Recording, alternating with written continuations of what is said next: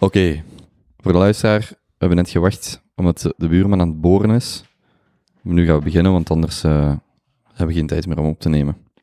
Dus als je een boor hoort, jammer. Goedenavond. Hey, Kobe. Dag Kobe. Ik heb echt uitgekeken naar deze aflevering. Ja? Mhm. Dat is mooi. Ik denk dat menig luisteraar zeer geïnteresseerd is in eh, de ups en downs, de details en eh, verklaringen van jullie liefdesleven. Yes. Ehm, Is dat echt de essentie van deze aflevering? we gaan, het valt nog Het gaat toch niet over ons persoonlijk, het gaat gewoon over hoe dat wij naar... Allee, hoe dat... Wij denken dat het, het- de soort man naar, naar dingen kijkt, toch? Ja, Niet? we gaan een mooie balans geven tussen de man, de visie van de verschillende soorten mannen, de niveaus. Maar je weet, Brené Brown zou zeggen, toon eerst een beetje kwetsbaarheid Ja, om de wereld beter te begrijpen. ja. En jij als eh, oudste, eh, meest ervaren gast van ons drie, wordt wel verwacht om eh, natuurlijk de Denk leiding jij te dat ik nemen. de meest ervaren van jullie drie ben? Ik probeer u eh, Denk- een, een denk veer of twee toe te steken. Ah ja, Ik denk Kobe. Ehm, maar je zit wel de oudste. Ja. Dat staat wel vast. allee, oké. Dat is toch al iets. Ja. Oké. Ehm, ja, goedenavond jongens. Hey, Goedenavond. Benjamin, ça va? Alles goed? Dag Jozef. Ja. Ja? Hm. Ja, ook wel. Hm. Jozef, Jozef heeft er al een pittige dag op zitten. Amai. Jesus. Ik ga nu helemaal... Ik ga landen. Ik kom hier echt in mijn stoel en even relax. Ik hoop dat ik niemand zie sterven. Geen... eh, wat is dat? Een, een plantje kapot maken of iets anders? Ja, en ook geen thee op de grond. En geen thee op de grond niet meer. Dat sterven, dat was niet ironisch, hè? Dat is echt serieus. Dat is echt gebeurd. Ja, Jo- Jozef heeft net iemand zien sterven. Hm. Op de straat. Ja.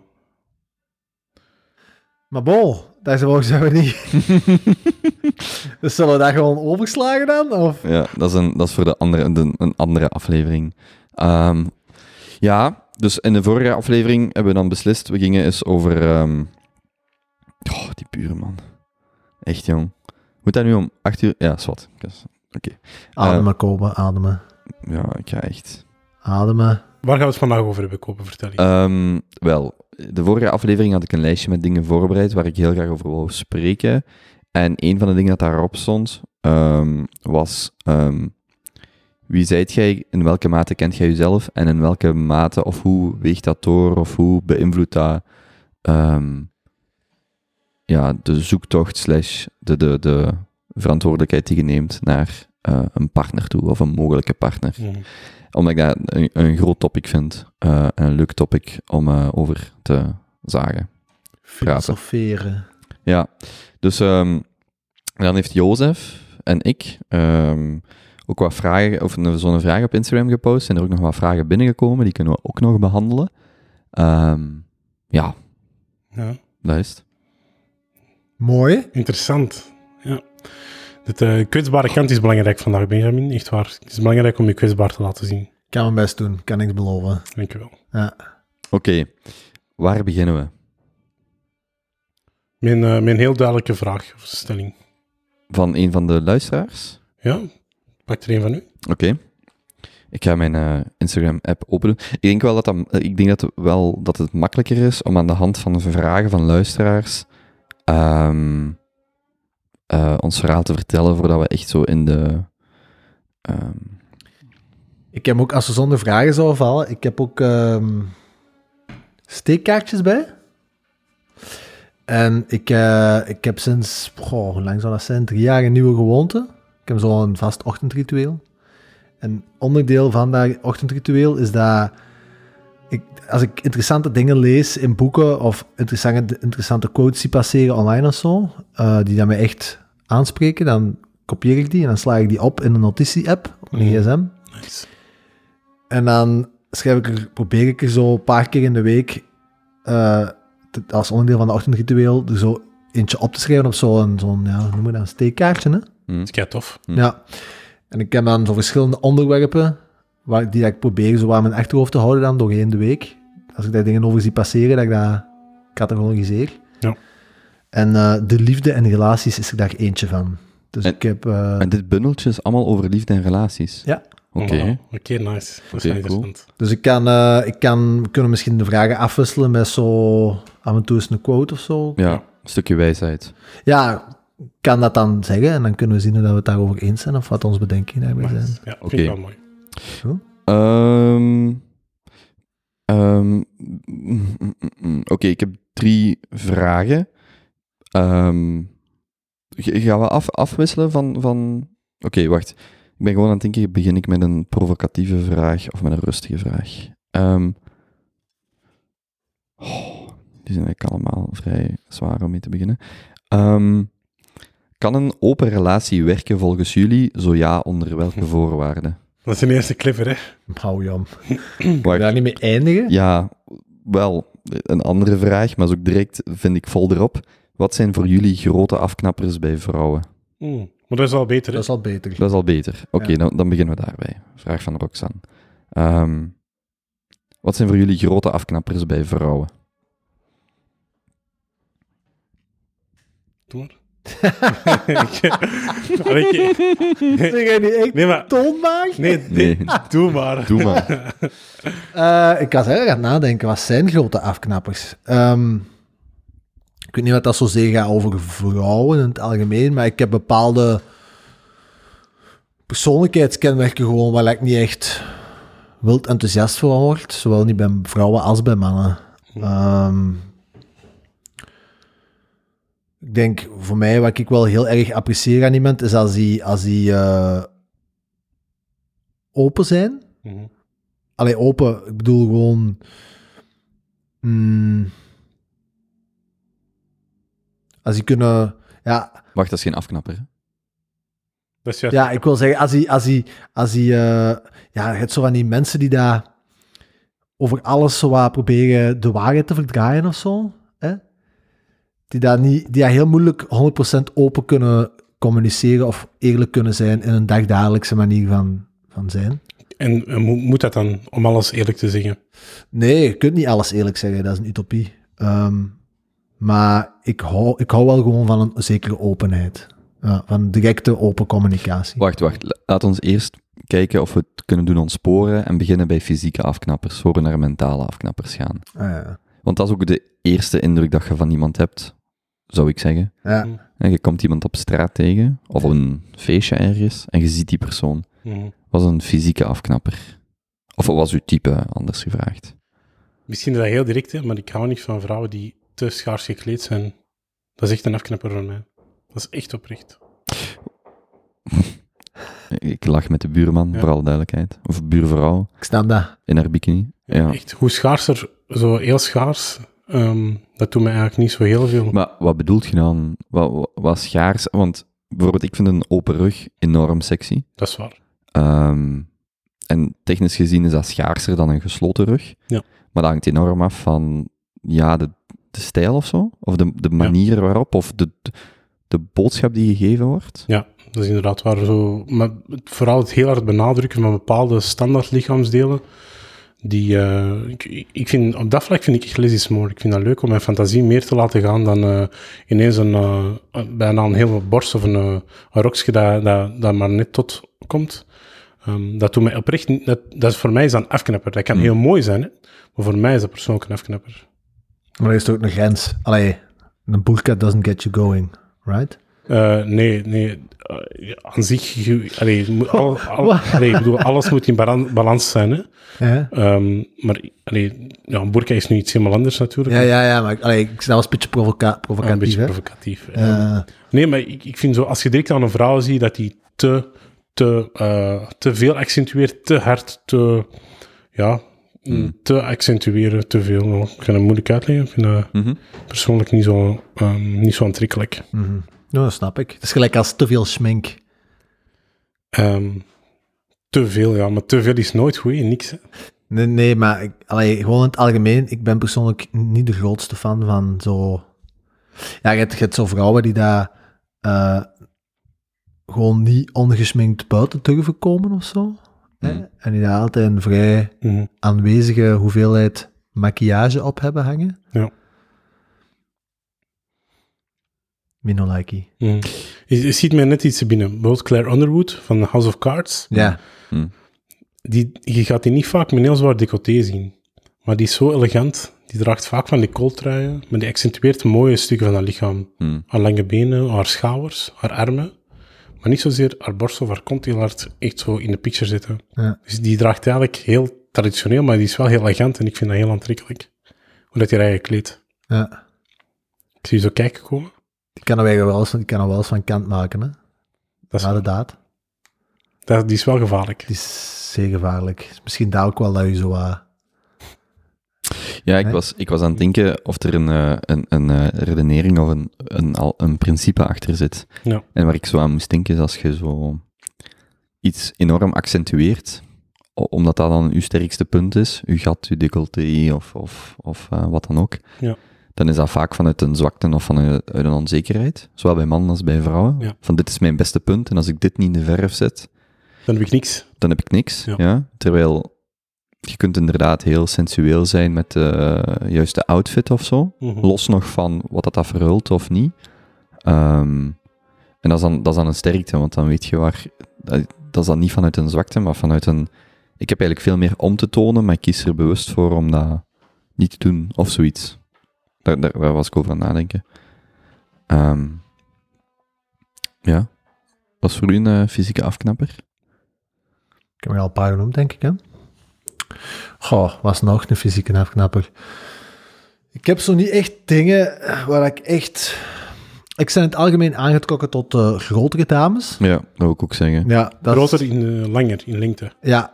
Ja. Maar het is ook Omdat niet... jij zelf groot bent. Ja, ja, dat weet ik niet of dat noodzakelijk daarmee te maken heeft. Misschien als ik, eh, als ik eh, klein was geweest, had ik dat ook gehad. Ik weet niet of dat noodzakelijk daarmee te maken heeft. Maar ik vind eh, een, eh, een elegant paar benen doet mij wel iets. Hmm. Ja. Eh, maar ja, om nu te zeggen dat je dan nooit verliefd Was, het, een- was het Kempens gezegde? Iets met poeten? Dat ken ik niet. Ah, allee, ga ik, dat, ik kan dat moeten zeggen, hè. Ferm poten onder de pisbak. Oh, maar ik, dat ik niet aan. Ja. Maar alle duidelijkheid heb ik Ja. niet dat is een chemische uitspraak. Ja, ja. Boeren. Dat is echt boeren. Gaat er nog zo? Jo, Ja, ja, ja. oh, gaat bij één. Ja, we gaan bij. Ehm, maar eh, ja, dus... eh Allee. Jozef denkt, ik kan dit niet meer ik kan dat nu al stoppen, die afname. Ja, Kun je opnieuw beginnen? maar dat is, ja, maar dat is, dat is gewoon Kempense cultuur. dat is... Dat is... Dat is geen cultuur, hè, zoiets. Nee, nee. eh. Oké, oké. En jij, Kobe, wat, eh, wat doet u? Ehm, niet veel?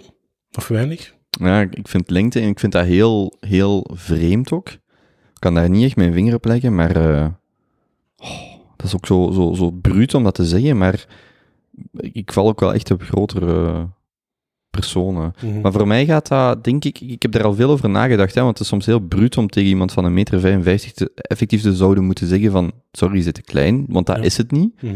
Maar voor mij, ik denk dat ik dat onbewust, bewust, enorm associeer met een soort van, eh, ja, fysieke sterkte, Ja. competentie, uitstraling. En En dat, is logisch. en dat zit volledig misschien in mijn hoofd, of ik over eh, schat misschien die mate waarin dat dat is. Mhm. Maar ik merk heel hard dat ik een, ja, misschien effectief het gevoel wil hebben van er staat iemand naast mij. Ja. Maar opnieuw, je kunt daar geen centimeters op plakken. Hè? Dat is niet vanaf 1,71 wel en vanaf 1,63 niet meer of zo. Dus ik weet dat niet, dat is moeilijk. Maar ik heb dat wel altijd gehad. Dat ik dacht van, ja, zo'n een soort van uitstraling wat ik precies meer associeer met, Mhm. met grotere mensen in het algemeen. Maar dat is ook een stuk veiligheid, denk ik. Dat je dan zegt van iemand die dat, ervoor, die dat er naast mij staat. Ehm, ik denk dat vrouwen dat ook naar mannen hebben. Een man dat er kan staan, een, Hmm. een grote vind. Ik denk dat dat voor, voor mannen ook wel belangrijk is. Dat iemand... i- allee, Het kan heel cru zijn, maar ik denk soms... Stel je voor dat ik zou vallen, er zou iets gebeuren. Dan zou ik willen dat mijn, mijn partner mij kan, op, mij, mij kan dragen of dat hij iets kan Hmm. doen. Misschien mij fysiek beschermen of zo, je weet dat niet. Ja? Ik Ja. dat er misschien op die manier biologisch in ons zit. Nu, ik moet daar wel een kanttekening bij maken. Eh, ik kwam dat nog doen voordat de Kobe mij eh, gedwongen had om die volgende campus uitspraak te doen. Ehm, maar eh, allee, ik heb bijvoorbeeld ook al wel gemerkt, wil niet zeggen omdat dat uw fysieke voorkeur is, dat dat bijvoorbeeld niet, dat het niet kan zijn dat je bijvoorbeeld eens tot overgehogen verliefd vond op iemand die dat Tuurlijk. wil, maar Ah, ik, Ah, merk, ik merk dat ik vaak verliefd word op diegene dat ik dat niet verwacht. Want ik voel me persoonlijk meer aangetrokken tot iemand waar ik een mentale connectie en chemie mee heb. Hmm. mm, Niet zozeer fysiek. En ook als ik mag kiezen tussen een stuntelige lange persoon of een zeer sensueel kleiner persoon, Ja. dan is, allee, dus dat is ook echt heel persoonlijk gebonden van, kijk, ik, als ik, als ik optredens zag van Ariana Grande, ik vind die super sensueel, Ja. met wat, fysiek dan, maar die is eh, een meter 55 of zo, hè. hij is super, ah, ik weet niet hoe groot dat is, maar die is vrij klein. Dus ik wil ook zeggen, dat is ook heel persoonsgebonden. Dus je kunt wel algemeen zeggen, want ik zou ook algemeen vroeger zeker veel meer op blonde vrouwen vallen. Ja. Dat is vandaag volledig weg. Als in, het maakt, zowel, vroeger was dat echt, oké, lang en blond, dat is volledig mijn type. En dan spreek ik zoals ik zo 18 was of zo, rond die periode. Dat is ook volledig weg of zo, dus dat verandert ook met de tijd. Maar misschien is het interessanter voor de luisteraar dat we toch misschien een beetje meer focussen op hetgeen dat echt een afknapper is. Als het Ja. Ja. Ja, en dan zitten we dus vrij snel niet meer bij het fysieke, want goed, Mm. dat, is niet, dat, dat zijn allemaal overkomelijke dingen. Ehm, ja. Ik vind een afknapper bijvoorbeeld als iemand niet een bepaalde... mm, allee, een afknapper. Ja, misschien wel. Ik, ik vind dat heel leuk als iemand met iets over een bepaalde passie en overtuiging kan praten of zo. Mhm. Snap je? Als iemand met, met... En als het iemand dat dus niet heeft, als er zo heel weinig is waar iemand echt ja, voor in het leven staat of zo, dat kan van alles zijn. Hè? Kan Maar dat is het algemeen, dat Maar is niet doe alleen bij je iets oppervlakkig? Gewoon een oppervlakkige persoon? Of, hoe- Ja. Ja. Wa- Wat ik, als ik dat hoor, Ja. waar, waar ik zelf ook, ook heel hard mee bezig ben, is het maakt mij nog niet uit waarover Ja. je spreekt, zolang je er maar met... passie. Ja, ik wil dat woord ook niet over gebruiken, maar ik weet wel, ook zo'n quote dat ik er zeker, want ik vond dat heel goed, zo... De mensen die om middernacht nog over hun werk babbelen, die zijn er echt door gepassioneerd of, Ja. of mee bezig. De mensen die thuiskomen om zes uur nooit over hun werk babbelen, niet. En het is zo een beetje dat waar ik naar zoek, van iemand die iets doet of zich bezighoudt met iets, waar dat die, gelijk mijn moeder had dat als vroedvrouw, of die heeft dat nog steeds, die zal altijd over baby's en zorg babbelen. Ja. Dat is niet dat hij naar thuis komt en nooit over baby's of borstvoeding of dat soort dingen babbelt. Die praat daar gewoon over, want die Ja. doet dat heel graag. En dat is wel iets waar ik ook heel bewust naar kijk, maar dat is ook niet alleen bij vrouwen, dat is gewoon een vriendengroep van, het maakt mij niet uit of jij bij wijze van spreken goudvissen wil fok- wilt fokken, eh, met F-O-K-K-K, F-O-K-K-E-N, dat je, zolang je daar maar over kunt, zo van, wauw, dit is waar ik mee graag Ja. mee bezig hou. Mhm. Ik vind dat wel, ja. Ik vind ook wel bij vrouwen aangenaam, dat ze, of een afknapper. En dat is een heel, dat is een moeilijke, ehm, een moeilijke balans. Ja. Aan de ene kant ehm, niet te geïnteresseerd of niet te, te, te, te pusherig. Ja. Maar aan de andere kant ook wel duidelijk aangeven van, oké, ik, ik hou wel heel erg, of ik kan niet tegen onduidelijkheid. Zo van, ofwel ja, ofwel nee. En daar kan heel veel grijze zonen in zitten, maar ik wil zo niet constant in mijn hoofd hebben van, is het wel, is het wel, beeld ik Mhm. mij dit maar in. Ik hou wel dat ze er zo, Duidelijkheid in, Ja. eh, een bepaalde flow zit. Niet Ja. aantrekken, afstoten. Is dat ja, wat? ja, ja, dat is ook duidelijk van, oké, ik ben wel geïnteresseerd, en dan kan dat een heel spel zijn, en dan kan dat... Ja. Maar het, het- er moet wel... Ik Je, kan het niet, je consolideert het spel en dan kan dat in alle richtingen gaan. Dan kun je meer ruimte geven, maar niet vanuit nul basis. ja, ik wil dat we weten dat we hetzelfde spel aan het spelen Ah, zijn. ja, klopt. Niet dat ik één spel aan het spelen ben en zij een ander spel, dat is gewoon heel pijnlijk. Mhm. Want dan heb je andere spelregels en andere verwachtingen, en dat is gewoon pijnlijk. Mhm. In in mijn ervaring. Ja. Dus dat vind ik wel leuk als Maar dat... dat kunnen ze zelf toch ook heel snel duidelijk maken? Voor wat zou zij dat moeten doen? Nee, nee, ja, nee, nee. Ik bedoel, de afknapper is wanneer ik dat duidelijk maak. En dat is niet... eh, dat komt niet terug. Is, dat, dat is dat duidelijk genoeg? Maar is dat niet vaak een gevoel? In, of is dat benoemd moet worden? Ja, voor mij gaat dat dan... Die afknapper is zo die onduidelijkheid. En die Allee, moet je af- benoemd zien. Je moet echt kunnen zeggen van, hey, ik, hey, deze is leuk, we gaan, allee, Ja, en we gaan daarop Ja. verder. ja. Je moet dat benoemen. Ja, of, of terug... Ja, maar je kunt dat ook terugzien in daden, als in... Bijvoorbeeld een afknapper vond, dus dat, ik, dat is een paar jaar geleden. Dat was iemand die niet, niet te ver van mij woonde. Als in een paar honderd meter, in Antwerpen. En ik zeg, het is tien uur, je moet je, je bed in, want je moet morgen vroeg op. Maar ik kom je nog snel een kus geven. Ik bedoel, dat duurt En je twee werkt minuten. daarmee samen. Nee, nee, nee, dat was, dat was nog pre... Dus, dus dat gaat erover, hè. Die afknapper niet in een relatie, maar daarvoor. En dan van, ja, nee, nee, dat gaat absoluut niet. En dat is voor mij wel zo, voor mij weegt dat heel zwaar. Dus dat is niet een afknapper naar die pers- van die persoon uit zelf, maar dat is naar mij, dat weegt voor mij heel zwaar. Zodat die kleine, spontane momentjes, en daarin, voor mij, ziet je dan duidelijker van, is dat, is dat, zitten we, zijn we hetzelfde spel aan het spelen, of is het Ja. gewoon, zitten we heel ver uit elkaar, van elkaar af? En dan heb ik liever, dan is het vaak gewoon handiger om te zeggen, nee, we zijn, om dat toch te benoemen, Ja. als het niet zo is. Maar als het wel zo is, hoeft dat niet benoemd te worden, maar dat je wel zo die kleine, een briefje in elkaars brieven besteken, dat soort dingen, Ja. om dat zo te zien. Ja. Dus je vindt, eigenlijk gewoon, je vindt het eigenlijk gewoon leuk als er kleine daden van affectie worden getoond Om het in het. de, in de five love languages te bespreken. Ja, een van die vijf liefdestalen is dus eigenlijk, eh wat is het dan, words of affirmation? Ja, maar zover hoeft het nog niet te gaan. Voor mij gaat, vind ik het een afknapper als dat zo... Ik zie wel, en misschien wel, en misschien niet, en misschien over een half jaar, en nu... Dat Maar- is voor mij een, ja, een afknapper. Maakt u dan onzeker als je dat dan niet weet? Of hoe, wat voor gevoel krijg je dan als, je dat, als dat niet wordt benoemd? Ja, ik ga dan in mijn gedachten gewoon vijf stappen verder, en Mhm. ik ben daar dan veel te veel mee bezig, met problemen in te beelden, of situaties in te beelden. Ja. En daarom merk ik dat, dat, dat ik, ik merk met ouder worden dat ik al veel sneller gas terugneem, Ja. Wat ik vroeger nog meer, omdat ik toen vroeger veel meer nog daarmee zou meegaan van oké, er komt niet echt iets terug, ik ga dat gewoon blijven proberen. Terwijl nu is dat zo, oké, nee, als, als ik echt na een x aantal keren niks dat niet voel, stop ik daar volledig mee. Ik vind het aan de ene kant ook wel jammer, maar ik merk dat ik daar echt gewoon veel te veel energie in steek. Kan dat ook niet gewoon zijn dan komen, omdat je daar zelf, als je zo mee in, in iets spril zit en je hebt dezelfde neiging om dat soort van dingen wel heel frequent te doen, dat je daar sommige personen misschien ook wat van mee afschrikt. Mm. Ja, ja. Terwijl dat, dat, terwijl dat, dat op zich wel een goede match had kunnen zijn, maar dat je gewoon te snel, te hard wilt Mhm. gaan. Ja, maar dat, is, maar dat is ook een moeilijk punt, omdat dat is waar. En dat is iets waar, wat, ik, wat ik vaker zal horen van, ja, maar jij wilt alles, bijvoorbeeld van in het begin wilt je dat iets duidelijk is, maar Ja. er is misschien een zone waarin dat, dat onduidelijk is en, en door die positie in te nemen ga je mensen aan de kant schuiven of niet de, de aandacht geven of de tijd of de ruimte geven die dat wel verdienen. Tegelijkertijd, dat is ook deels in mijn perso- dat is ook gewoon deel van wie ik ben. Het is ofwel zo, en ik probeer, Mhm. hangt ook van de context af. Maar ik ben wel vrij, ofwel duw ik door, ofwel laat ik het helemaal los. Maar het is voor mij heel moeilijk om zo 50-50 in veel dingen te zijn. Eh, Dat is mijn gevoel, dat hangt ook weer van de context af. Dus ik geef dat ook wel graag mee, als in, dit is wat je krijgt. Dit is, dit is wie ik ben. En dat is, in, in dating heeft dat zijn voor- en nadelen, maar ik trek, de, ja, ik trek die lijn vrij hard door. Als in, als wij morgen vrij zijn, we springen in een auto in en we rijden naar het, eh, het Zwarte Woud of zo.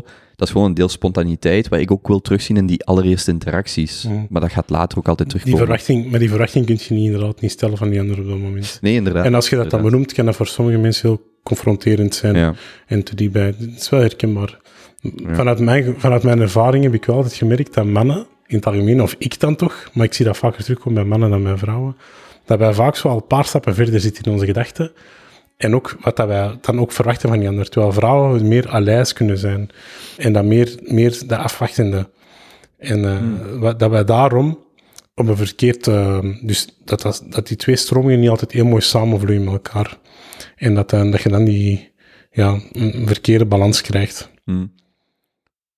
Hoewel ik ben zeker als een vrouw hier naar luistert, die een, omge een, een, een voorbeeld zou kunnen geven van, ja, maar nee, dan heb ik eens net meer gas gegeven of gas teruggenomen Ja. en kwam dat anders. Maar dan is dat misschien al te laat. Dus dan, van het moment dat zij gas begint te geven als vrouw, is dat bij de man misschien al teruggeminderd. Omdat hij op dat moment dat hij daar nood aan had, dat niet heeft gekregen. Ja. En dat is vaak dus dat constant dat pingpongspelletje. En dat is volgens mij wat je bedoelt. Dat is eigenlijk heel vermoeiend.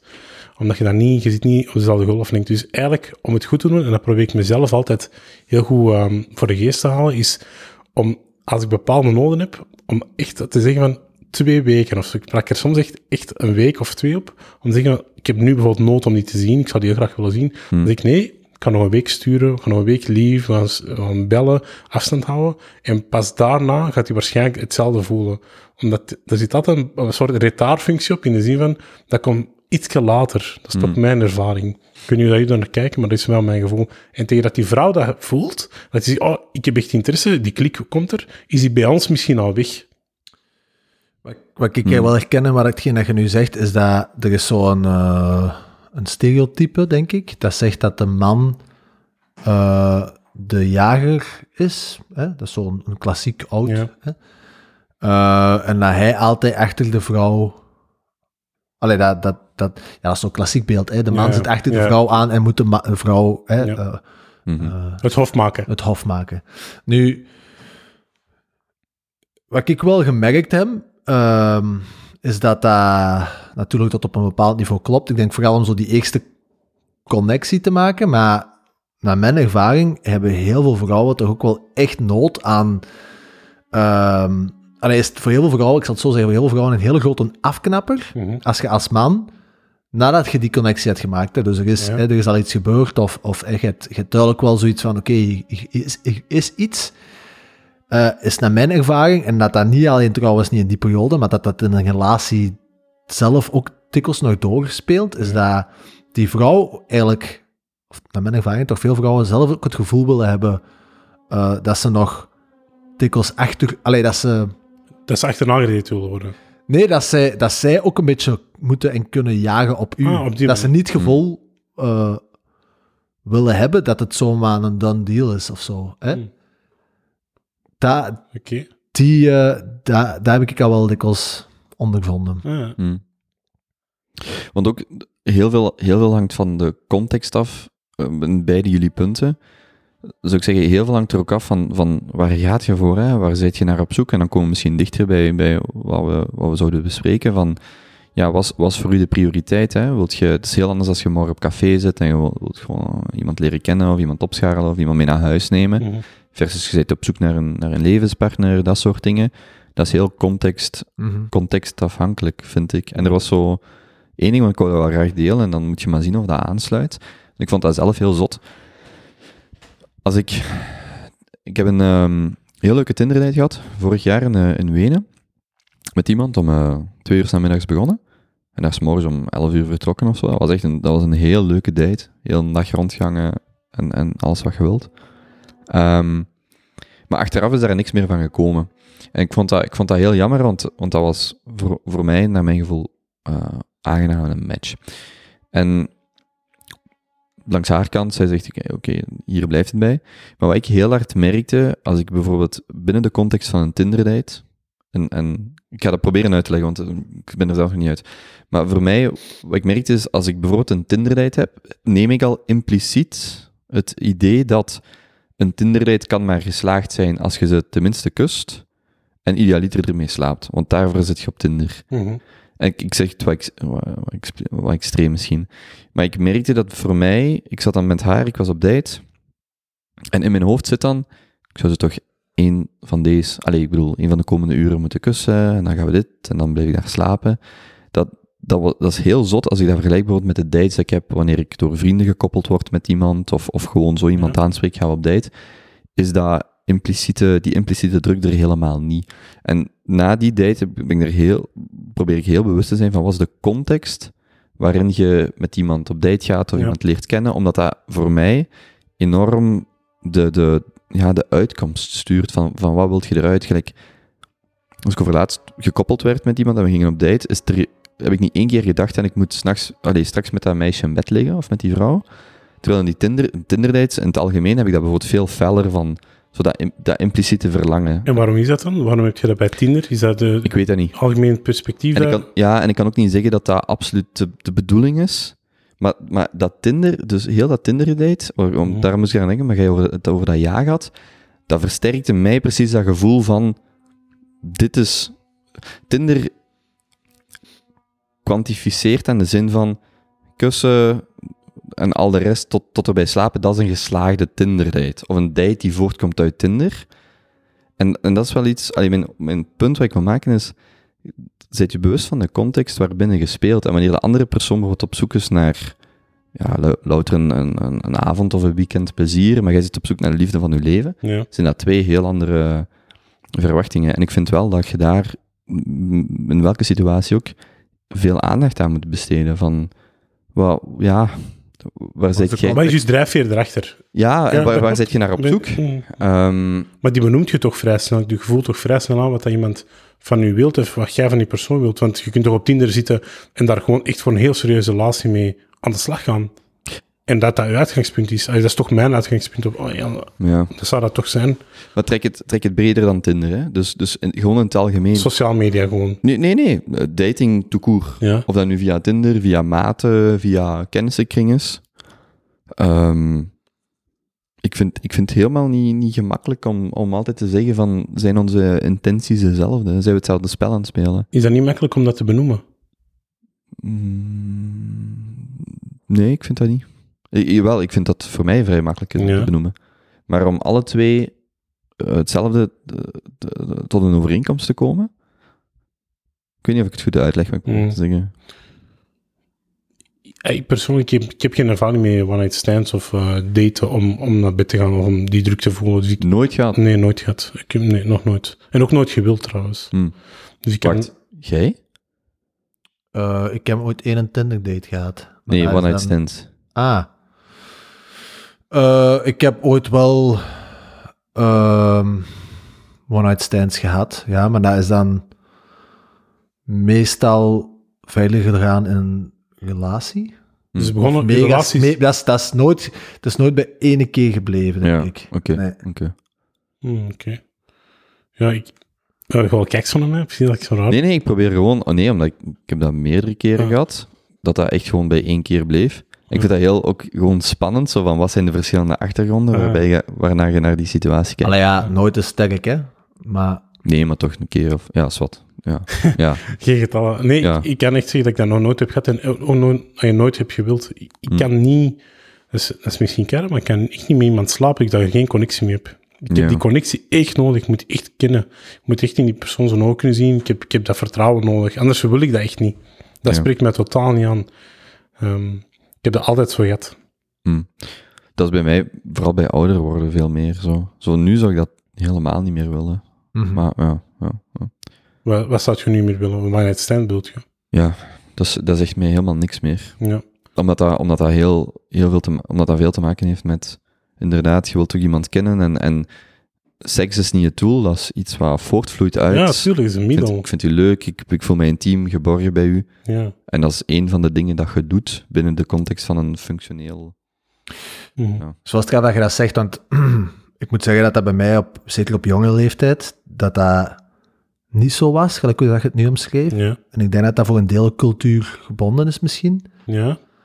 Uh, Dus zowel maar als dat jij zegt, naarmate dat je ouder wordt, dat dat inderdaad wel gelijk... Mhm. Allee, ik ben nu vrijgezel, 29 jaar. Ik, allee, gelijk als in mijn studententijd, dat je zo eh, op café gaat voor eh, oh, deze avond. Oh, dat zegt mij inderdaad, dat spreekt mij ook nog maar heel weinig aan momenteel. Ik zeg Ja. niet dat dat niks nu meer zou doen, hè, maar ja. Maar ik vind het mooi dat je... ah, Hm. Nee, nee, het enige wat ik wil zeggen is, als ik daarover terugdenk, die one stands bijvoorbeeld, of iemand mee naar huis pakken op café, of maakt niet uit, dat was ook veel meer cool of zo, als in, ja. dat werd meer Ja. geprioritiseerd. Terwijl nu vind ik dat cool, En om tegen uw maten dan te vertellen Ja, dat ik voilà. nadien... eh, Voilà. Ja, maar zo was het. ja maar, echt, Ja. Kempen, jongen, echt. Ja, nee, Ja, maar nee. was dat. Ja. Maar wel met Ja. maten van de camper. ja, je kunt de jongen wel uit de campen halen, maar de campen niet uit jongen. Maar, maar nee, maar dus, dus wat ik wil zeggen, dan was dat veel meer, ik heb die of die gemuild of daarmee geslapen of zo, Ja. als in, kijk naar je vrienden toe. En nu is dat zo, nu zou dat niet meer in mij opkomen van, Ja. allee, Dat is een beetje... Maar ik vind, je hebt daar net het woord cultuur aangehaald. Het wel, het wel sterk dat je dat hebt gezegd. Dat is ook een stuk van een vraag die ik heb gekregen van iemand.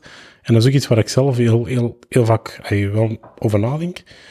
Ehm, ik heb het gevoel dat eh, nu de wereld ligt veel meer aan onze voeten. Jongeren tegenwoordig. ehm, de meeste van ons, van onze generatie of ouder, die, zijn opgevoed waarschijnlijk in een semi... ehm, ja, religieus gezien, dat is dan nu islamisch of katholiek, er zit een bepaalde, die waarde- waarden en normen waren er vroeger veel meer. Dus je werd meer beïnvloed door de waarden en normen van je ouders bijvoorbeeld. Mm. Waarschijnlijk zeggen van, je slaapt niet zomaar met iemand, je moet dat doen vanuit liefde. En, en dus dat meer hebben we opgedragen. Veel meer dan de generatie dat er nu is. Ik zie dat toch als ik aan jongeren lesgeef of daarover spreek.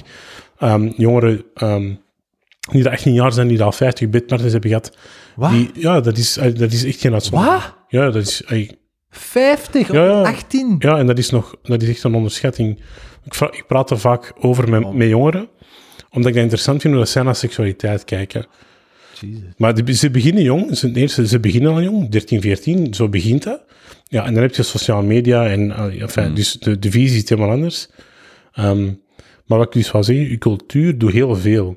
En je hebt dus een stuk, ehm, ik heb een bepaalde uh, waarden en normen van mijn cultuur meegekregen, dat ik zeg, uh, seksu seksualiteit is, moet heel, moet intiem zijn, moet, uh, moet opgebouwd zijn, moet echt vanuit een bepaald gevoel zijn en niet vanuit een, een snelle lust. Hmm. Dat, moet een, dat moet echt een heel context rondhangen, die dat je zelf creëert.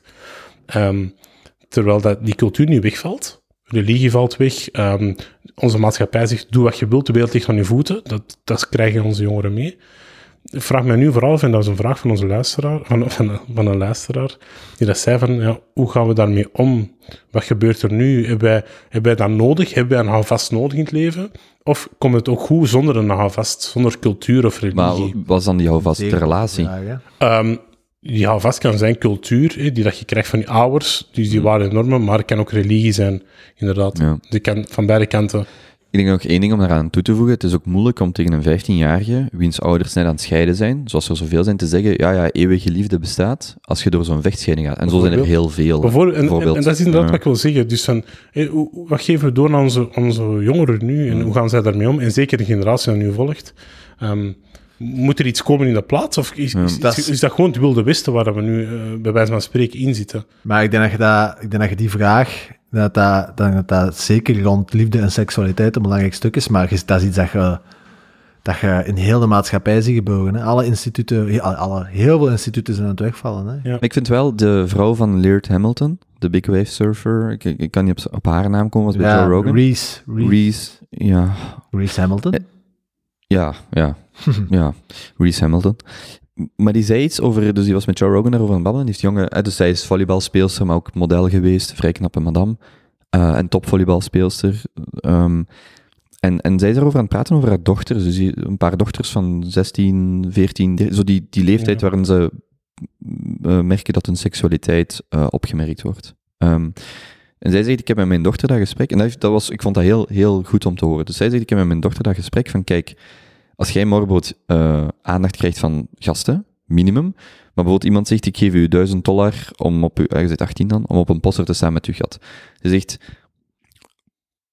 dat je daar gebruik van maakt, dat je dat hebt gekregen van de natuur, of dat je zo zijt, gebruik dat. Daar is niks mis mee. Maar zijt je bewust dat als het enige wat je naar buiten brengt, uw gat is, op je 35 is dat voorbij. En wie zijt jij dan? Dus wie zijt jij, los van wat ja. je toont? Mhm. En dus de reden waarom ik dat aanhaal, als zij dat vertelde, dacht ik wel van, ja, oké, okay, als ouder naar een kind toe, vind ik dat je dat wel echt kunt zeggen van, kijk, je bent bijvoorbeeld knap, of je bent sterk, of je bent getalenteerd in die sport, of in wat of wat. Maar je bent enfant een persoon. En, en laat die persoon doorduwen, dat die persoon is belangrijker dan die, die, die of dat schoon gat wat je hebt op Instagram, of naar, naar je Ja. vrienden toe. Dat is nu iets, maar dat is niet wat op lange termijn blijft. En dat is Maar dat misschien... beantwoordt niet echt, denk ik, Jozef zijn... Allee, dat is een heel terecht punt, hè? Nee, maar, Maar- er gaat voor mij daar wel richting naartoe van hoe, hoe gaat je die, die, die, een, een, een context of een maatschappij die heel geseksualiseerd is, Mhm. voor mij moet je dan wel een argument kunnen geven aan een persoon van waarom is die, die geseksualiseerde context, was er, wat kan dat overstijgen in Hmm. belang, zo, zodat je daaruit kunt komen, of Ja. zodat dat niet uw, uw, uw, uw, uw primair operating system Ja. wordt. Dat je kunt zeggen, kijk, je seksualiteit is dat wat het is. Je zit 16 en je wilt iedereen wat je kunt, zoveel... Je zou, een 16-jarige zou kunnen zeggen, ja, als die seks met mij wilt, waarom zou ik het dan niet doen? En dan moet je een argument kunnen geven als volwassene, of, of ook naar de 30-jarige die in een relatie zit en die misschien vreemd gaat, moet je een argument kunnen geven, waarom zou je dat wel of niet doen? En dat vond ik dan wel sterk van, er zit daar een persoon achter. En er is iets meer waardevol dan louter die nacht dat je met elkaar spendeert, of kijk eens wat je op het spel zet om dat te doen. Hmm. En, en dat vond ik wel een... een Ja, dat is zeker een... Ja. eh, Mhm. Maar ik denk, allee... ik, denk dat je, wat dat, ik denk dat dat wel een heel grote vraag is dat je daar stelt. Eh, Dat is een heel, dat is een heel, heel boeiende- grote- een heel, een heel boeiende vraag. ook. Een heel boeiende vraag. Maar om heel eerlijk te zijn, ik denk dat we daar... eh, ik denk dat niemand daar echt al een, een, een antwoord op heeft. Omdat ik denk dat we daar als maatschappij gewoon volop mee aan het struggelen zijn. Omdat als je ziet wat er op, op een goede 50 als 70 jaar tijd is gebeurd, is dat er zoveel veranderd is op dat gebied. Om niet te zeggen quasi alles. Hè? 60, 70 jaar geleden was, was het huwelijk voor het geloof eh, nog de norm. Eh, scheiden was not done. En, en ook geen onbelangrijke variabele, vrouwen waren economisch gebonden aan hun man. Ja. En dat kon goed zijn dat dat een hoofdstuk van de vent was in dat hij twee keer per week van het kastje naar de muur sloeg. Maar die kon daar niet weg. Enerzijds voor het geloof, anderzijds voor de economische Ja. afhankelijkheid van, van, die, van die vent. Ja.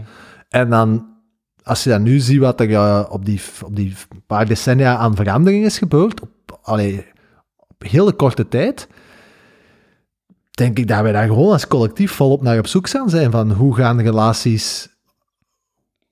Ja, wat, wat, wat gaat de norm worden en moet er een norm zijn zelfs? Maar dat is de vraag. Moet, Moet dat, moet dat? Want, want dat is ook zoiets. Allee, ehm, je kunt u ook eh, vragen gaan stellen bij. eh, ja, wat, wat, wat is het nut van een norm? En, en, en ook in deze individualistische maatschappij, dat is ook zoiets waar ik met een goede maat van mij, die is seksoloog is, en die, zo zo'n goede paar avonden op café, die, die haalde altijd aan. Die zei van, ja, kijk, vroeger ehm, was het zo dat jij bleef in die relatie, hè, gedurende je heel je leven, maar het was wel zo dat bij die relatie kwam er dikwijls ook een heel sterke sociale cohesie van de van straat, zelfs waarin dat je woonde, en dan het dorp waarin dat je woonde, en dan stopte het meestal wel zo aan. Ja. Want hè, je, je bespendeerde 90% van je leven op diezelfde straal van 10 kilometer, en jij kreeg eigenlijk vanuit dat dorp ook een hele hoop rollen die daar werden ingevuld. Ja. Ehm, maar doordat wij nu ook sociaal wat meer geïsoleerd zijn geworden en veel minder sociale cohesie hebben in onze nabije omgeving, is vooral in het Westen ook die, eh, die een drang van bij uw partner eigenlijk al die zaken dat vroeger de, de gemeenschap invulde, reflecteren we nu volledig op onze partner. Dat moet en de meest, dat moet intellectueel minstens eh, evenwaardig zijn of zo niet u uitdagen, eh, fysiek eh, minstens gelijk zijn en u liefst uitdagen, beste vriend, beste seks. eh allee, en, al, en aan alle rest nog erbij. Terwijl dat vroeger had jij misschien uw partner en dat was een heel vriendelijk persoon en dat was gezellig, maar dat was misschien niet de persoon waar dat je naartoe ging om de zware vragen des levens te bespreken. Dat ging je met een buurman Joseph doen of met in straat Fut de, de Patrick eh, Ja. of, of Mariette. Maar nu, door die, door die ja, sociale cohesie die ook aan het wegvallen is, wordt dat ook zo hard op die ene belangrijke persoon gereflecteerd. Mhm. En dat is, dat is gewoon niet meer te houden. Ik ben die boek van eh Esther Perel ook aan het lezen. En, Ja, zij haalt dat ook aan. ja. Want die trok het nog maar weer om het persoonlijke van... Hè, dus eh, die context van die maten of van die sociale groep. Maar zij zegt, het is ook heel moeilijk. Van een partner verwacht je bijvoorbeeld eh, intimiteit. Maar tegelijkertijd wil je ook geborgen voelen Oh, en schaamte. Ja. Maar, en, en die dingen die botsen bij elkaar. Soms wilt je, je, je wilt u van je meest kwetsbare kant tonen, maar tegelijkertijd wilt je een spannend seks. En die dingen die, die, die wrijven, die botsen Ja. tegen elkaar, hoe dat, die, hoe dat die in elkaar passen, hoe dat je die puzzel legt. En dat zij, ehm, ja, zwart, dat, dat ging daar verder op in van, dus niet louter de sociale groep waarin je je nee. bevindt, maar ook zo, hoe dat al die dingen... puzzel kun je wrijven. gewoon niet perfect Ja. liggen. Hè? Er ligt heel veel druk op elkaar. Maar, maar, voelt. Maar dat is wel al een metapunt wat we impliciet maken, denk ik, is dat je met je partner moet kunnen spreken over hey, ik ben niet iedereen, ik ben niet altijd iedereen voor u. Ja. Ga alsjeblieft met uw vriendinnen naar dat weekend, of met uw psycholoog babbelen, of met uw diëtist dit, of ga, met, ga nog een extracurriculaire activiteit. Gewoon al dat gesprek, gewoon al kunnen toegeven van, dit is wie ik ben, met mijn kwaliteiten, met mijn fouten als iedereen dat zou met mijn tekortkomingen. Ja, als in letterlijk zo en zo en zo. En, en dat, is ook, een- dat is ook een oefening met u twee, hè? Want je kunt, wel wel ze- zijn. want je kunt wel zeggen, ja, ik denk van mijzelf dat ik hier, dit zijn mijn sterktes, dit zijn mijn zwaktes. En dan zegt die persoon, maar wacht eens, dit valt mij helemaal niet op. En het andere valt mij net veel meer op. Ja. Dat je denkt, oei, ik wist helemaal niet dat dat zo erg was Ja. of zo overkwam. Dus, maar gewoon al kunnen benoemen van, ik ben niet altijd iedereen voor u. Dat is al, dat, dat, daar begint het al mee. En dat vind ik wel Super moeilijk, hè? Vraagt serieus wat zelfanalyse en, en, en vooral kwetsbaar opstellen. En Ik kan dat nog tegenwoordig, u zo kwetsbaar opstellen. Wel, Mag, dat is- mag dat nog? Hè? Maar dat is, dat is een van de, denk ik, wat heel frustrerend is, is ehm, en, dat is, en, en daar heeft niemand, denk ik, op dit moment een antwoord op, maar zo de, je leeft in een heel individualistische maatschappij, een heel Ja. vluchtige maatschappij, en dat kan niet anders dan dat dat zich ook doortrekt op relaties, en dat ik soms denk, ja, je gaat door een zware periode, maar zo dat besef van, we zijn hier door dik en dun, Ja. tot de dood ons scheidt. Je mocht dat letterlijk nemen, je mocht dat minder letterlijk nemen. Maar zo dat overkoepelend, en dan heb ik het, ik denk dat wij het daar privé over hebben, die hiërarchie van Ja. eerste relatie, dan de kinderen, de familie en de vrienden. ik vind dat wel heel belangrijk. Dat is voor mij, dat zit, iets dat zit in mijn hoofd. En als ik morgen iemand tegenkom waarvan ik denk, dit is ze, die dat niet deelt, sorry, dat is zonder, daar, daar kan ik niet, dit is de hiërarchie en zo, moet, zo is dat voor mij. En van daaruit, dat is toch mijn model, kun je redeneren en zeggen, oké, wij willen over 50 jaar nog samen zijn, onze kleinkinderen uh, zien opgroeien. Hoe gaan, we, hoe gaan we daar raken op dat punt over 50 jaar? Ja. En dat is iets wat, dat is een heel moeilijke discussie, want als jij vandaag 28 bent en je zegt tegen iemand, ik wil op ons 78ste hier zitten, hand in hand, die zegt misschien, zeg, 78, eeuwige liefde, één partner, ik ben al twee keer getrouwd, of in mijn omgeving Ja. zijn er al vijf mensen twee keer getrouwd. Ja. Dat is een heel moeilijk, een heel moeilijk moeilijk. gesprek om te voeren, Hm. of om, om iemand te vinden die, ja, die daarin meegaat. Ja, en wat als je, en dan, dan, dat is inderdaad correct, en als je dan een stuk hebt rond dat cultuur, dat je denkt van, ik, ik ben zo opgevoed, ik heb die waardennormen meegekregen, maar je voelt dat iedereen rondom u, of veel mensen rondom u, en onder u en boven u, dat misschien niet meer delen, is dat echt een moeilijke balans om te vinden, ja, wie ben ik nu zelf? Je krijgt nog eens een dubbele identiteitscrisis er nog eens bij. Hm. Want eh, ik, ik ben iemand, ik zeg dat oprecht, ik ben iemand, ik, ik, ga, niet zomaar, ik ga niet zomaar naar bed gaan met iemand, maar eh, jullie, jullie hebben dat dan wel gedaan. Voor mij is dat echt zoeken van, hoe ga ik hier daar nu mee om als, als persoon? Is, is wat ik denk, is dat goed, is dat niet goed? En ik wil wel graag iemand die ook zo denkt, maar en hoe gaat er dan mee om? Want je wilt ook die vrijheid ook geven aan je partner. Maar wil dat dan zeggen dat als je nu iemand tegenkomt die dat, dat in het verleden al heeft gedaan, maar nu misschien zelfs ook... Allee, ja, je gaat dat dan niet doen. Maar stel dat je iemand ligt kennen, hè, je Ja. gaat er een paar keer mee op date en je voelt maar een keisterke connectie en dan beland je in bed en die zegt, ja, ik heb dat in het verleden wel gedaan. Is Ja. dat dan voor u ook een no-go om daarmee veilig te gaan? Nee, zeker niet. Maar je wilt gewoon dat die persoon op dat moment, dat die, als die jullie herkennen, je, allee, ik heb altijd de visie gehad van alles wat ervoor gebeurd is, dat is gebeurd. En de vraag is dan, en veranderen mensen? Dat is een ander stuk. Van, kunnen eh, mensen die iemand hebben bedrogen bijvoorbeeld, is dat altijd een bedrieger? Dat is een ander stuk. Maar de vraag is, op het moment dat ik jullie herkennen, hoe kijk jij naar mij? Hoe kijk ik naar u? En hoe kijk je naar, naar, naar, naar relatie in het algemeen? Wat zijn onze verwachtingen? En als dat, op dat moment die basis goed zit, dan kun je erop bouwen. Dat, maar ik vraag me dan vooral af, ja, zit die basis goed? Als je die basis nooit echt helemaal zelf hebt gekregen. Dat is een Ja. vraag. En wat ik dan nog wil zeggen is, ik denk dat veel mensen wel die basis hebben, maar dat er vanuit een onzekerheid, vanuit die druk die dat ze van extern krijgen, hun eigen identiteit een stuk gaan veranderen in functie van de maatschappij. Dus dat vrouwen of mannen, allebei, maar elk vanuit een ander perspectief, maar eigenlijk wel hetzelfde principe, eh, zich anders gaan gedragen dan dat ze misschien eigenlijk zelf voelen. Dat ze misschien s'nachts in bed liggen van eigenlijk wil ik dit niet, maar ik ga dit gewoon toch doen omdat ik niet wil onderdoen of omdat, ik, omdat ik misschien dat toch wil proberen. Ik denk dat Want- daar, want dat is dat de daar vraag. wel wa- een kern van waarheid in zit. Ja. Ja. Dat is de vraag die je net stelt, van hoe verandert de omgeving of de cultuur mij? Trouwens, in eh, Drake's Take Care zingt hij... I've had mine, you've had yours, we both know. Ja, Hè, dus eh, laat het verleden wat het is. Even, hè? Een take care zijn alle antwoorden die je zoekt. Maar ik vind wel dat je dat kunt lostrekken als in de zoektocht naar een... Je meent dat dus echt. Ja, ja. Ja. Ik krijg van Drake het beste album... Ik ben daar echt nog over aan het denken geweest. Je vindt dat het beste album ooit. Nee, dat heb ik niet ik gezegd. wil echt even Dat je sluiten, wel wat- zegt, ik wil echt even sluiten wat ik over nu ga zeggen. Sorry. Ik wil echt niet over die stomme ik muziek. Drake verdient geen minuut hier. Oké. Ehm, ehm, dat, dat je dat wel kunt lostrekken. Of zo, zo doe ik het. hè. Dus jij zegt in welke mate beïnvloedt mijn overtuiging mijn omgeving en mijn, overgeving, en mijn omgeving mijn overtuiging, min of meer. Ja. Maar ik vind wel dat je dat kunt lostrekken. Als in... Mijn idee is, mijn levenspartner, dat is de persoon waarmee ik oud word. Ja. Dus waar ik pak nog 60 jaar mee te leven heb. Dat dat een paar jaar langer duurt om die te vinden, dat is, dat is iets wat ik heel graag wil...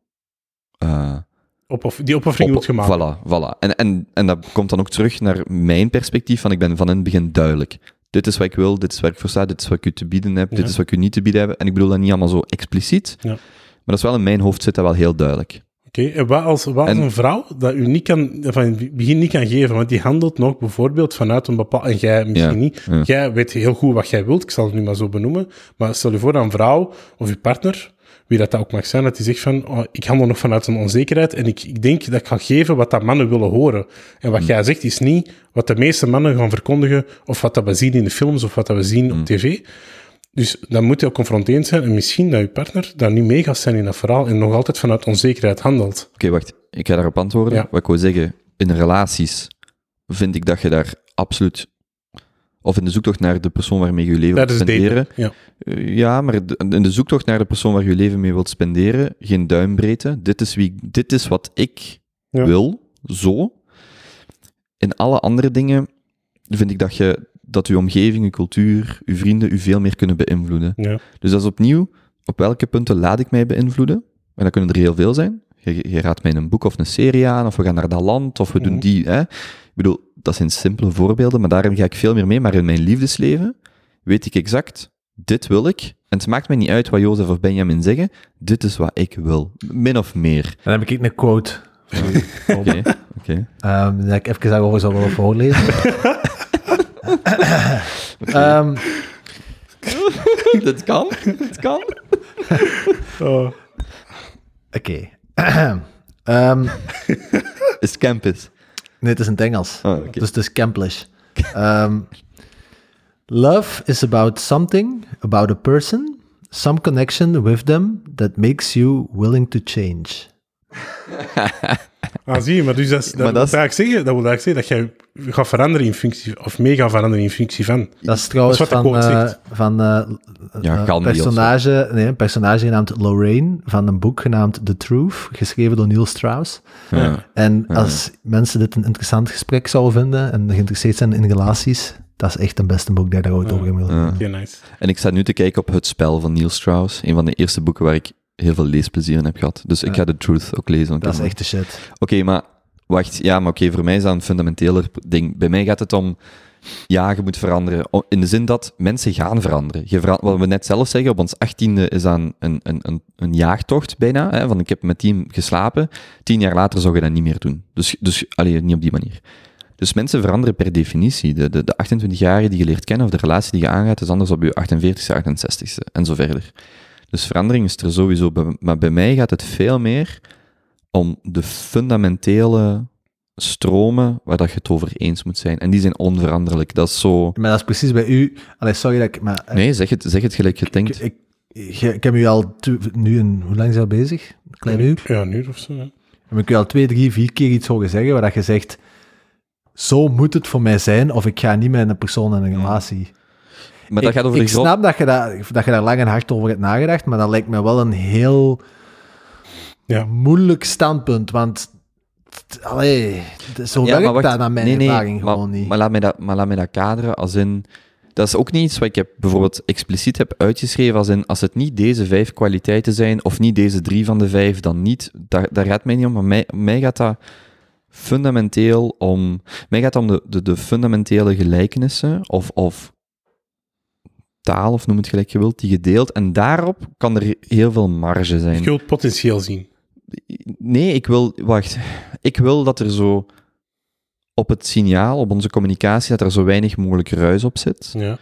En, en dan kun je persoonlijkheidstesten, gesprekken, het maakt me niet uit hoe, maar het gaat erom dat je een bepaalde complementariteit hebt voordat, je, voordat je relatie of zelfs je vriendschap echt getest wordt. En wat ik daarmee bedoel is, als ik zeg voor mij is de, relatie het allerbelangrijkste, en ik denk dat ik dat voorbeeld ook eens bij u privé heb aangehaald, als je zegt de relatie is het allerbelangrijkste, of dat prioritiseren we, en je hebt kinderen die als tweede komen, dan kun je perfect zeggen, kijk, die kinderen, we gaan ervoor zorgen, maar één keer per week pakken we een babysit en wij gaan op date met ons twee.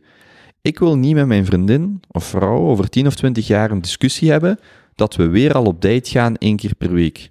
Voor mij wil ik fundamenteel nu met iemand aan tafel kunnen zitten en zeggen, en misschien hebben ze daar nooit over nagedacht, maar dan is dat gesprek wat gevoerd van, hoe ziet die hiërarchie voor u eruit? Mhm. uw ouders worden ziek. En de partner wil niet dat die in huis komen en jij wilt dat absoluut.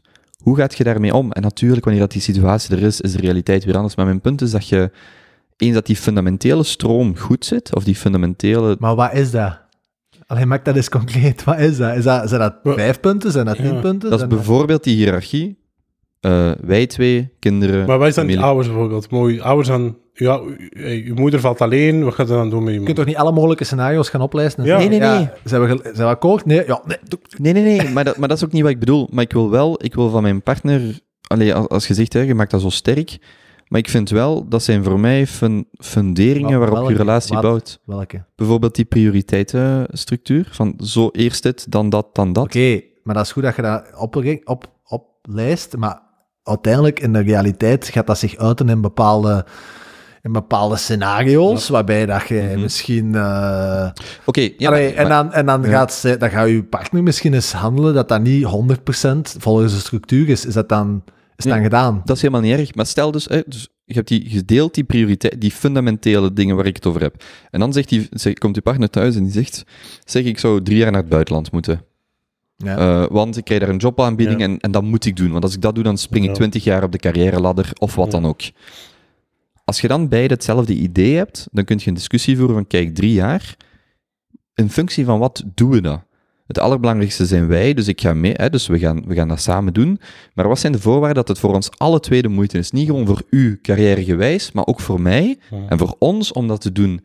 Maar als je niet die fundamentele hiërarchie of die, die fundamentele waarde deelt, dan gaat de ene zeggen, maar en jij houdt mijn carrière tegen, en de andere gaat zeggen, en jij geeft nooit om mij. Ja, En maar ik ik, wil- ik snap dat, hè, maar ik snap gewoon niet wat uw rangschikking van wij eerst, dan kinderen, dan wat. Ik, ik, ik snap niet hoe dat je dat in de realiteit gaat kunnen aan alles. Allee, ik, ik snap de, de theoretische assumptie van als Ja. wij allebei zeggen wij staan op de bovenste plaats, dan de kinderen, dan de familie, dan de vrienden. Ik denk dat dat de rangschikking Mhm. was. Hè? Mhm.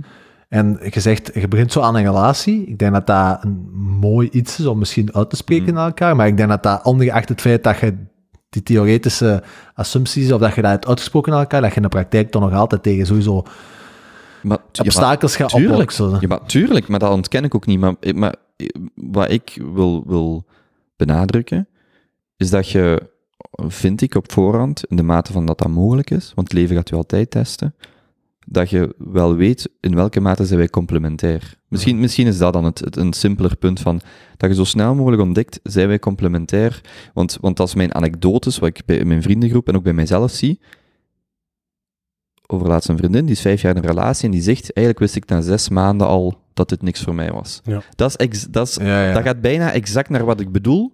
En zo zijn er heel veel mensen die ook hier naar luisteren, of ik heb er zelf in gezeten, dat je weet, dit is niks, en toch, ja, ja. en toch, Ja, en toch. En voor mij gaat dat daarom opnieuw, dat was dat fundament. En natuurlijk, dingen gaan moeilijk zijn, maar het gaat erom dat je, dat je die dan... Maar hoe, Ja. de vraag is, hoe, hoe, hoe ga je naar dat fundament? Hè?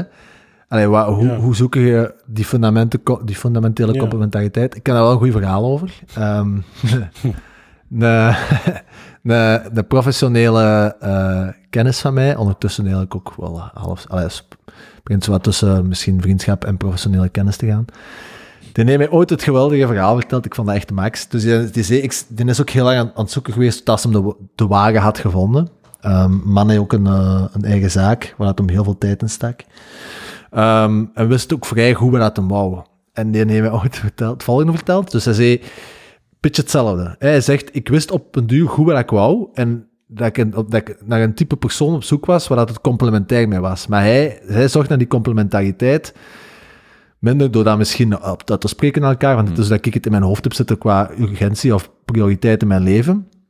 Maar hij zei, wat, wat heel belangrijk is, is dat als je in crisissituaties, hoe dat je met stress omgaat. Ja. Mhm. En hoe dat je in die gevallen communiceert. Ja. Dus wat deed hij? Die zei, als hem, eh, als hem eh, die deed dan veel, en dan als hem dan bij iemand eh, een, dat wel touche had, hè, en toen was serieuzer, dan probeerde hij zo snel mogelijk daarmee op verlof te gaan, Ja, ja. naar eh, Frankrijk of ergens ver wegrijden. Maar, het maakt niet uit, maar we moesten minstens 12 tot 16 uur aan één stuk in een auto zitten. Ehm, en wat hij dan, en dat vond ik echt pijnlijk, met de tent, dus ook zo, zo iets minder comfortabel als dat we gewend waren. Lange autorit. Dus één, hadden al 16 uur lang eh, kunnen communiceren met elkaar en is het ook ehm, eh, aangenaam. Ja, ja, Daarom niet zeggen dat je continu moet aan het praten zijn, hè, maar dat je, laten we zeggen, dat, Hmm. dat elkaar chakras eh, Maar jij vindt dat maar niks. compatibel zijn. Want jij kijkt zo van... Nee, maar- ik vind dat niet. je, Dat is een keiharde, dat is een keiharde test. Een beetje Maar wacht, manipulatie hè, dat je aan... Ja. Het beste, het beste moet nog komen. Ja, nee, ik vind dat... Dus wat hij deed, voor dat hem vertrok, is... Je hebt de zak van de tent, en die haalde daar twee...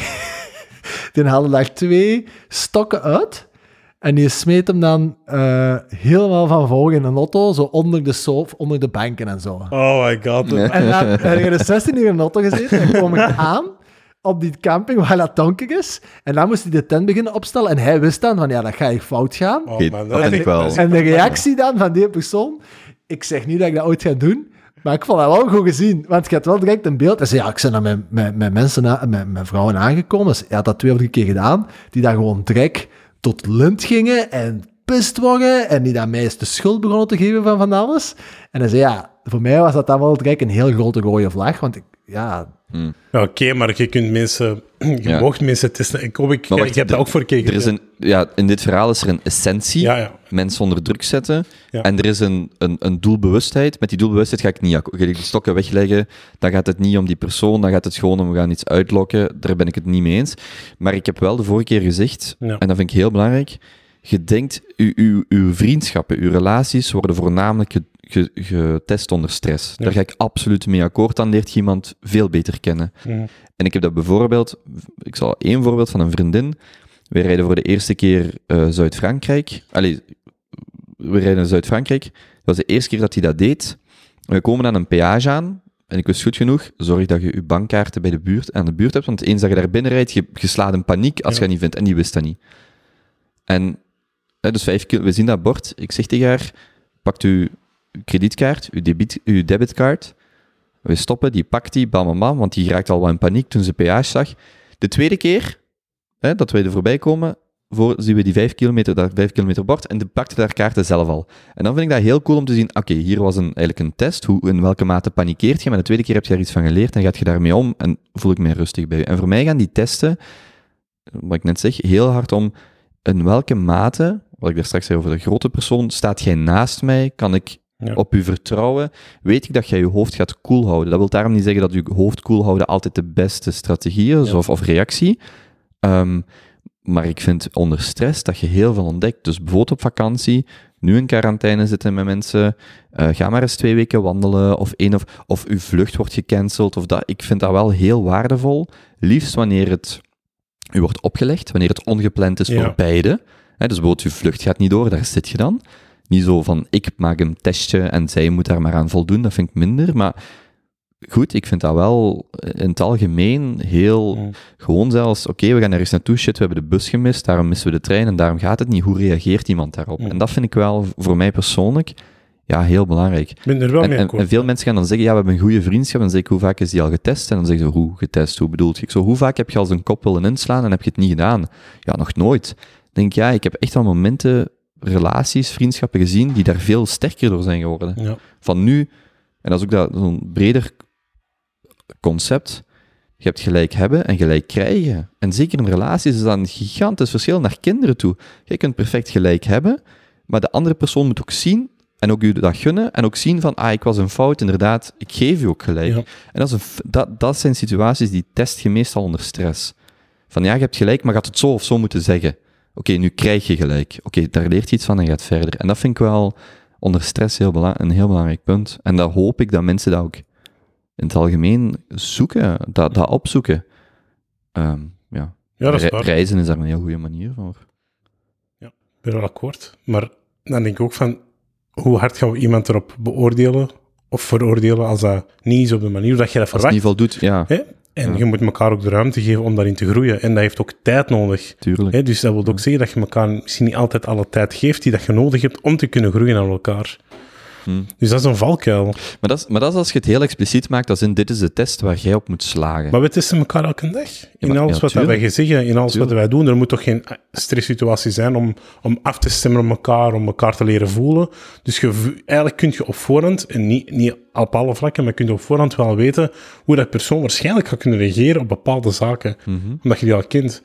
Dus je moet elkaar gewoon de ruimte kunnen geven om, om, die, om die stresssituaties één te krijgen. En ten tweede, als dat niet is hoe dat je, daar, hoe dat, je dat verwacht of hoe dat jij het wilt, of gewoon wat je verwachtingen zijn, om de persoon de ruimte te geven om te zeggen, ah, ik, kunnen we volgende keer dat eens niet op die manier aanpakken? Mhm. Of, maar dat gaat tijd over, dus daar kun je toch niemand op afrekenen als je aan het Nee, ja, maar- Nee, kan het ook niet zijn dat je, als je een bepaalde leeftijd hebt bereikt en...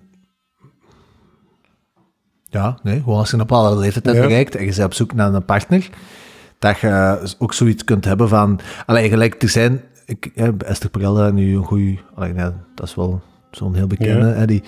Ik heb er ook al wel wat van gelezen en gehoord. En die zei van een van de belangrijkste zaken ook, dat inderdaad ehm, vanuit onderzoek blijkt, waar een heel grote indicator is voor of dat een relatie gaat slagen of niet, Ja. is hoe ga je om met eh, conflict? En hoe los je dat op? Vooral omdat ze weten dat er een paar persoonlijk, een paar types zijn in conflictresolutie. En je hebt die, voornamelijk het allerbelangrijkste was dat als jij type persoon bent dat in een conflict eh, naar binnen keert, Ja. en dat heeft heel veel te maken ook met wat je dan thuis altijd geleerd. En jij bent de persoon die dat bijvoorbeeld, als er een conflict is geweest, zoiets hebt van, laat me nu maar gewoon mijn eigen ding gaan oplossen. En het beste voorbeeld dat die Esther ook aanhaalde is, als jij type persoon bent dat zwaar aan hebt gaat met je partner, en jij kunt dan gaan s'avonds Slaap. is gaan slapen Ja. en je ligt naast elkaar in bed. Maar voor u is het de manier om daarmee om te gaan wat, wat perfect. Dat is, niet, dat is niet goed of dat is niet slecht, hè, maar het is uw manier om daarmee om te gaan door gewoon op jezelf uw boek te lezen, slaap wel, en je om te draaien en eigenlijk een beetje zo wat Ja. de situatie te negeren of, of gewoon op uw manier mee om te gaan. En uw partner is het type persoon dat de dingen moet uitklagen voordat hem kan gaan slapen, bijvoorbeeld. En dat is een, gewoon een andere persoon van, hoe- allee, een andere manier van met conflict om te gaan. Ja.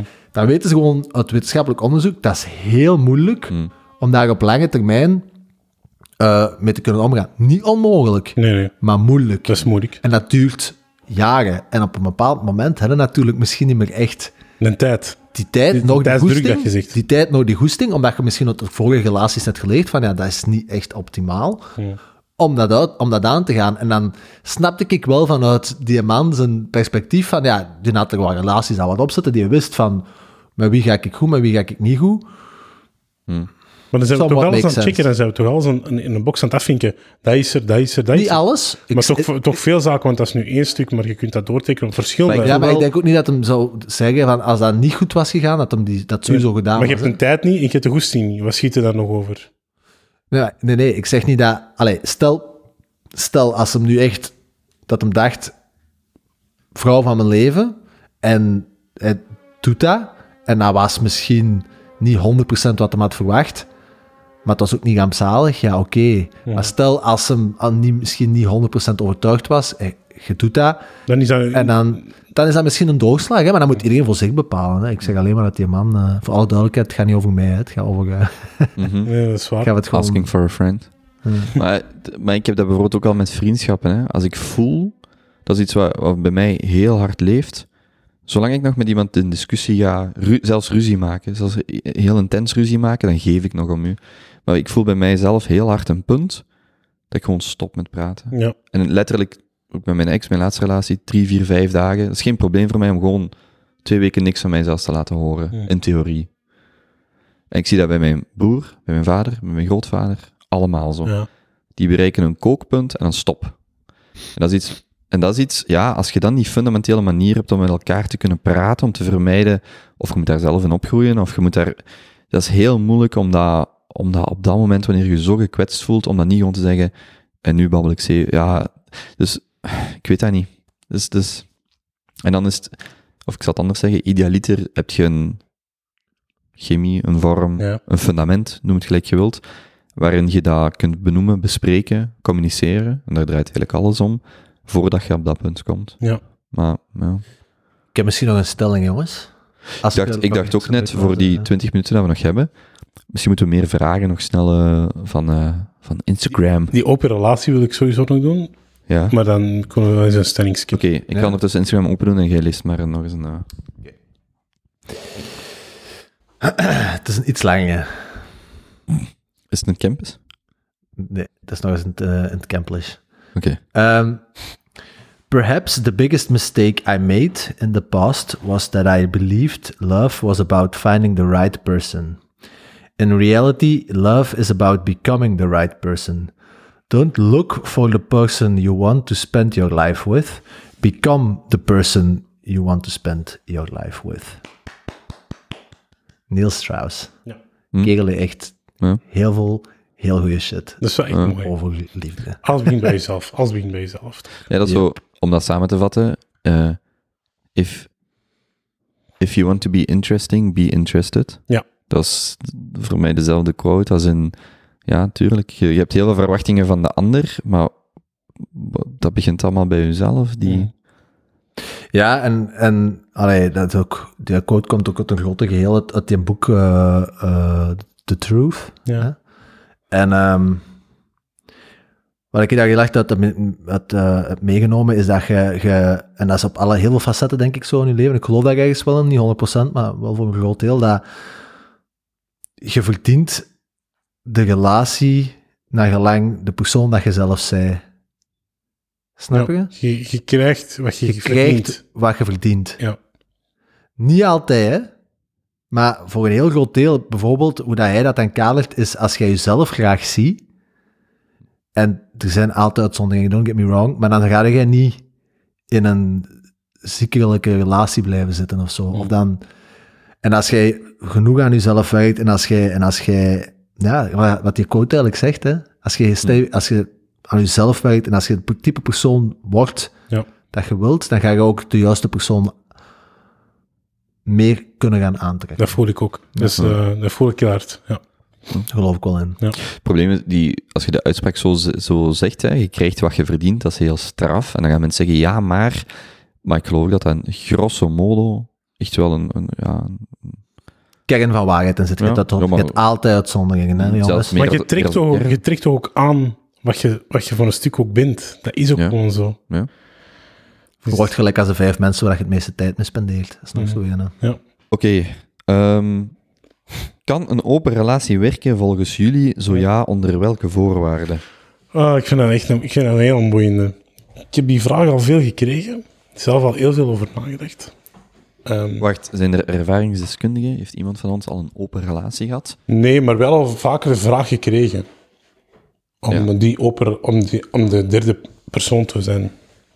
Hmm. Ah, oké. Dus die andere twee hadden een open relatie eh, en de opening kwam naar u toe. Ja, inderdaad.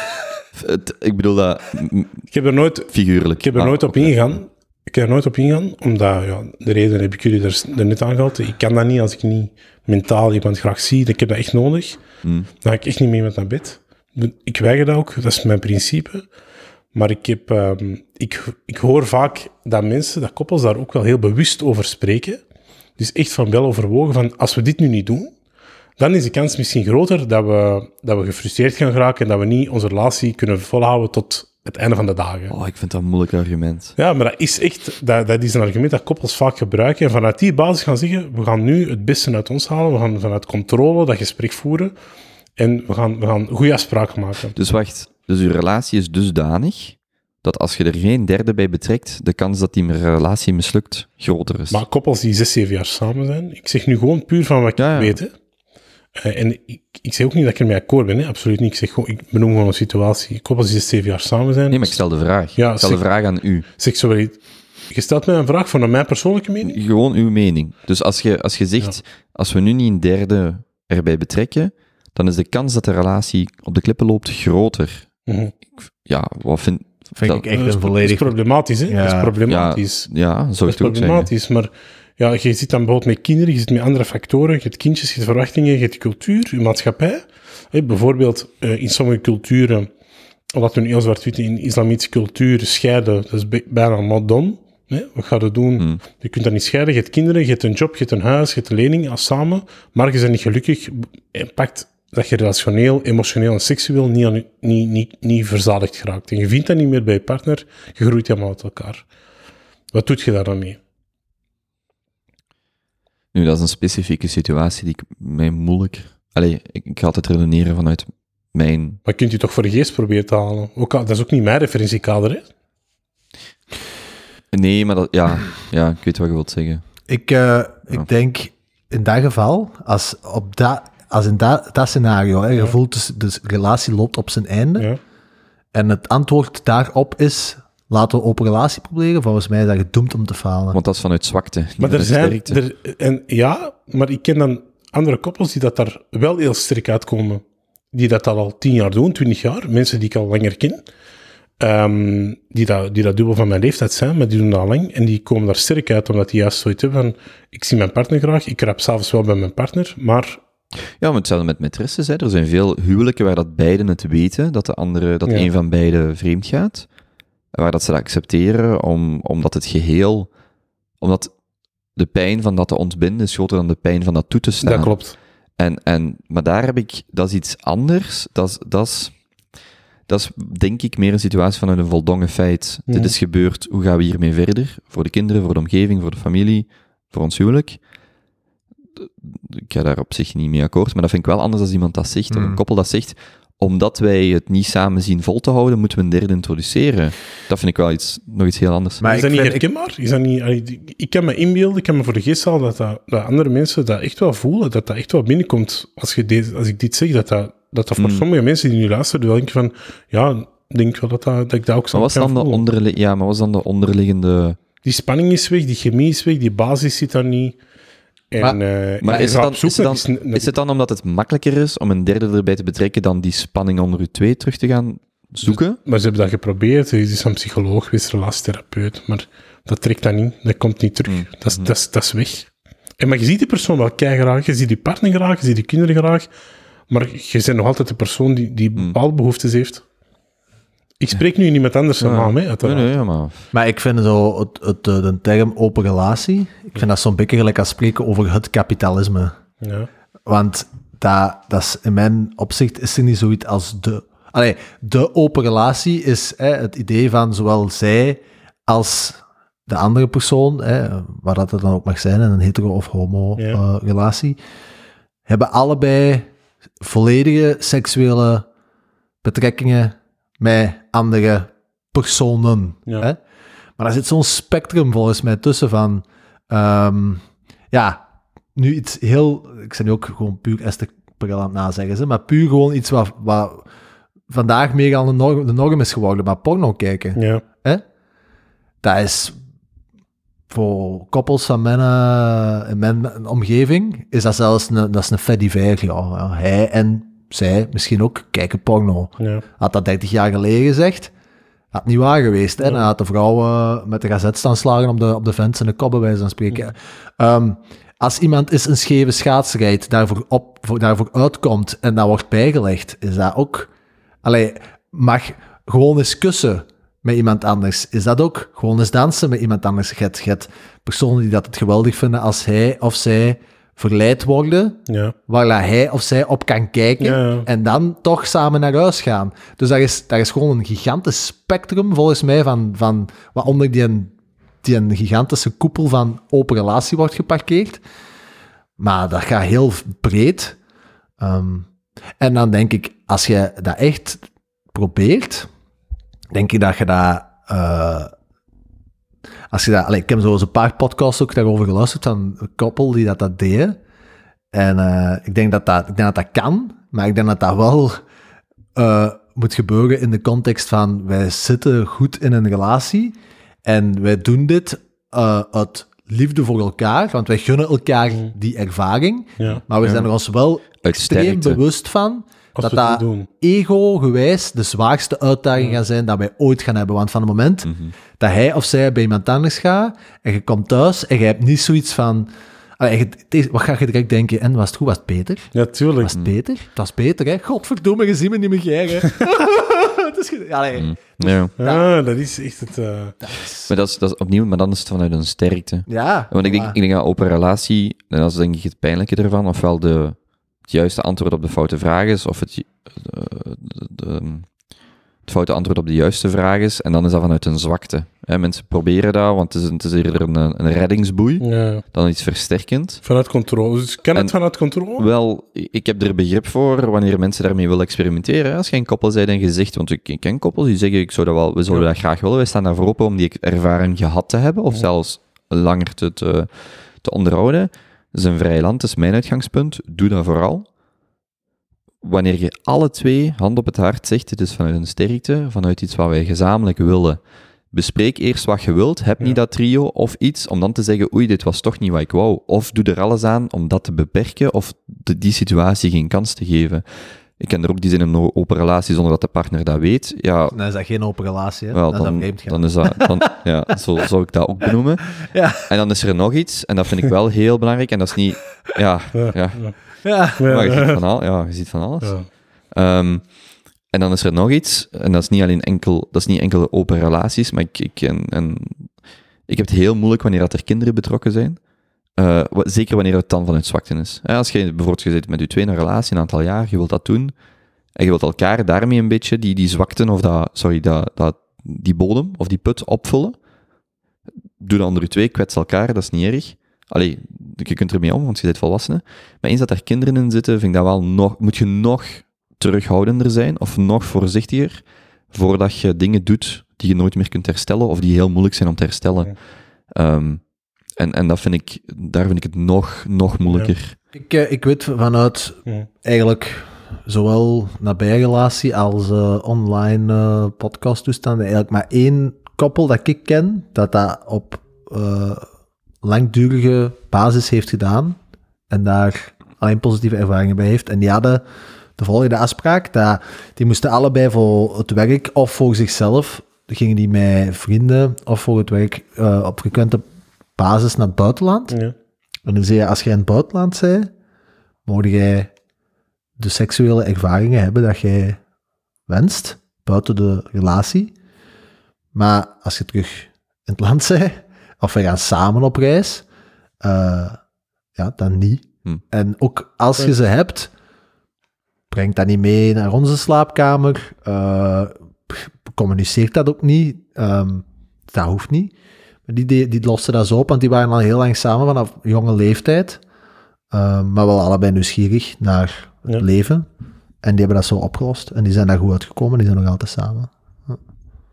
Dat is de enige keer dat ik ooit heb gehoord dat dat succesvol is Ja. ver- verlopen. Omdat ik denk dat er heel weinig mensen zijn die daar effectief alle nodige zelfstudie en ja, eigenlijk echt gewoon daar hebben gedaan om op dat punt te komen. Heel veel zelfkritisch. Ja, en eh, als ze ook na heel dat zelfkritisch en heel die ego, ja, die ego-kwestie dat ego-werk moet. hebben gedaan, dat die dan op dat punt komen en zeggen, ja, nee, ik denk toch wel dat open relatie het juiste antwoord was dat ik nodig had. Zo zijn er volgens mij Maar niet veel. gelooft jij in het feit dat, dat wij als individu op deze moment gemaakt zijn om één partner te hebben?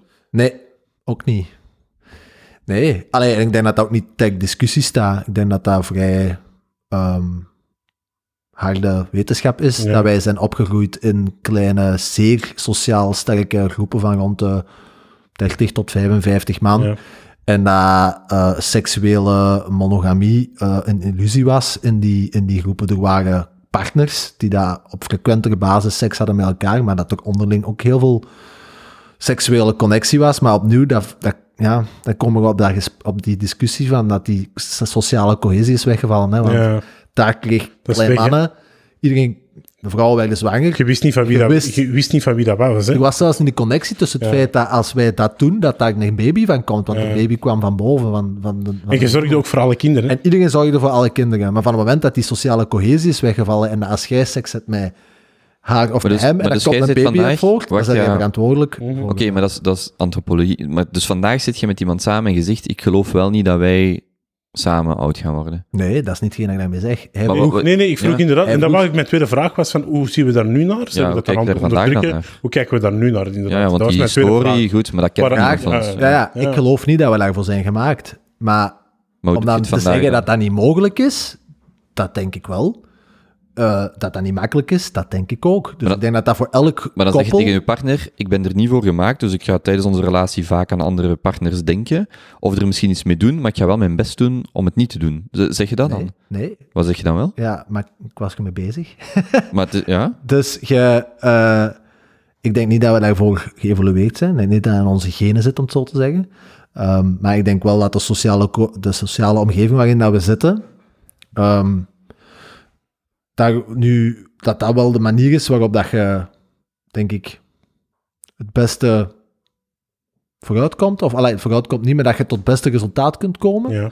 Maar ik denk dat dat voor elk koppel een zoektocht gaat zijn. En ik denk dat dat vooral een, een discussie is dat jij moet hebben met je partner. Voor wat is, wat, hoe gaan wij hiermee gaan omgaan? En ik denk als je daar open over kunt communiceren, maar dan komt het opnieuw neer op komt goed op kunnen fundament. communi- maar het komt communiceren. op neer op wat ik net bedoelde met die fundamenten. Idealiter bespreken we het toch al op de eerste, neem dat niet letterlijk, Ja, ja. maar zeer vroeg van, hoe denkt jij hier fundamenteel Ja, over? Volgens mij is dat een van de gesprekken dat ook wel dikwijls snel wordt gevoerd. Hè? Maar ik denk dat dat ook kan evolueren doorheen... Want de eerste tien jaar, als pikken goed zit, hadden dat ook niet echt nodig. Hè? Oeh, dat weet ik. Dat vind ik een straffe uitspraak. Je zegt dat je pas over tien jaar daarover zou moeten nadenken, dat soort dingen. Voor mij. Dat is dat ik naar kijk. Ik, ik, ik, Mm. ik weet niet of dat daar één waarheid rond is. Ik denk niet, nee, ik zal het zo zeggen. Ik geloof niet dat daar één waarheid rond is. Ja, ik denk dat je dat moet bekijken in relatiecontext. Ja. En voor Mhm. één koppel is het dat, voor het andere koppel is het dat. Ja. En iedereen doet zijn ding. En Ja, maar zelfs- whatever floats your boat or whatever gets you going. Maar zelfs dat is moeilijk. Ja, maar... ja. Maar, Ja, zel- ja, omdat we iedereen wat aan het volgen, hè? ja, maar, Like, maar zelfs dat is een... Maar zelfs, maar zelfs dat is een vrij problematische uitspraak, want dan zeg je... dat is een zware oefening. Want ja. dan zeg je tegen ieder individu, los het maar op. Er is geen overkoepelende structuur, waarheid waarop het, waar je je aan kunt optrekken. Ja, maar is dat niet een beetje de tijd waarin dat we leven? En, ja, en dat is dan een stuk van, er is, wat, is onze basis, wat is onze houvast? Ja, er is heel weinig Waar kom jij nu op terug? Uw cultuur is weggevallen en uw geloof is weggevallen. Spreek eens voor jezelf. Nee, maar ik ben... Mijn, het- mijn ik doe- cultuur en mijn geloof is eh, intact. Ik ben over de... ge- Oh, jongen. Nee, nee, maar dat Nee, is, maar, maar dat is sorry, een maar... heel goed punt. Ja, nee, maar daar, daar, daar kom ik dan op terug, hè. Maar het zijn voor heel veel mensen geen makkelijke tijden. Ja, Maar de uitspraak van het, het, het hangt voor ieder koppel individueel af, ja, daar kun je toch niet mee akkoord gaan? Want dan, dan, dan Maar Dan er is is geen het gewoon collectief. Waar, anarchie. waar is het collectief? Maar dat, dat is toch waar we dus juist een uur geleden over bezig waren. Waar is het collectief nog? Wie gaat ons die regels nog opleggen?